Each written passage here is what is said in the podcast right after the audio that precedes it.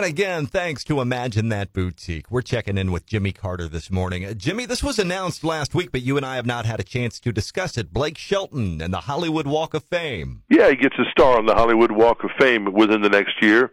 They have not set the date yet, but he'll be there out there with Elvis Presley and Marilyn Monroe and Gregory Peck and all the big stars.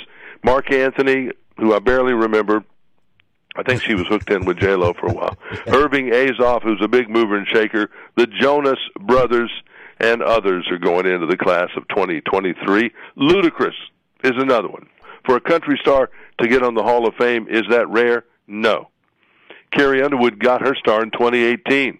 Roy Acuff got his star in 1960.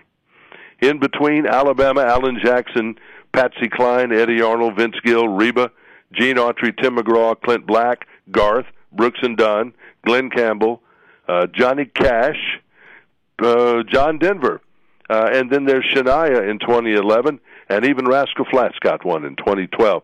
There are a few surprises. Dolly has two Hollywood Walk of Fame stars.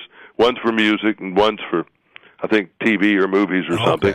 And Gene Autry has five stars, one in every nominating category. Wow. He did it all. You got to pay forty thousand to get your star put on the Walk of Fame. It's like a cemetery plot. Oh, you have to pay for that. Well, somebody does. I mean, some your your people, your label, your studio, somebody's got to pay because that's like an annuity, so they can keep it shined. And if it breaks, they'll replace it. You know, or somebody defaces it, like they did with Donald Trump, they put it back and all that stuff. So you got to get approved by a committee, nominating committee. Then you got to get approved by the nominating committee, and then there you go. Then you can get in. But it's it's not easy. There are a whole bunch of people that deserve it. I think two people over the years have been offered the star on the Hollywood Walk of Fame, and they said no, and they won't reveal who that is. So I'd love to know who that was. Keith Urban back on the road. He is going to work. He's almost working every day in July, August, September, and October. He has got St. Louis in his sights for August the 19th. The night before, if you're in the South, he's got the Rogers Walmart amp on August 18th. That's gotten to be a pretty regular route. They play Rogers Walmart amp first and then St. Louis or vice versa. And then if you really want to get far away, go to Des Moines to the Iowa State Fair. I bet that actually would be fun on August the 20th. I like state fairs. Oh, we don't have a good one in Tennessee anymore. It's kind of dookie. And they've never had entertainment. It's just a kind of a failed deal. Alabama's is too. And I grew up with all that and really really some of the fun times of my young life pre-driving was going to the fair. I like to eat, I like to ride, I like the man that was the lobster man, I like the uh my father used to only he didn't need a cane, but he had one when he, we went to the fair. And I remember there was something called a it was like a girly show. I I can't even explain what it was.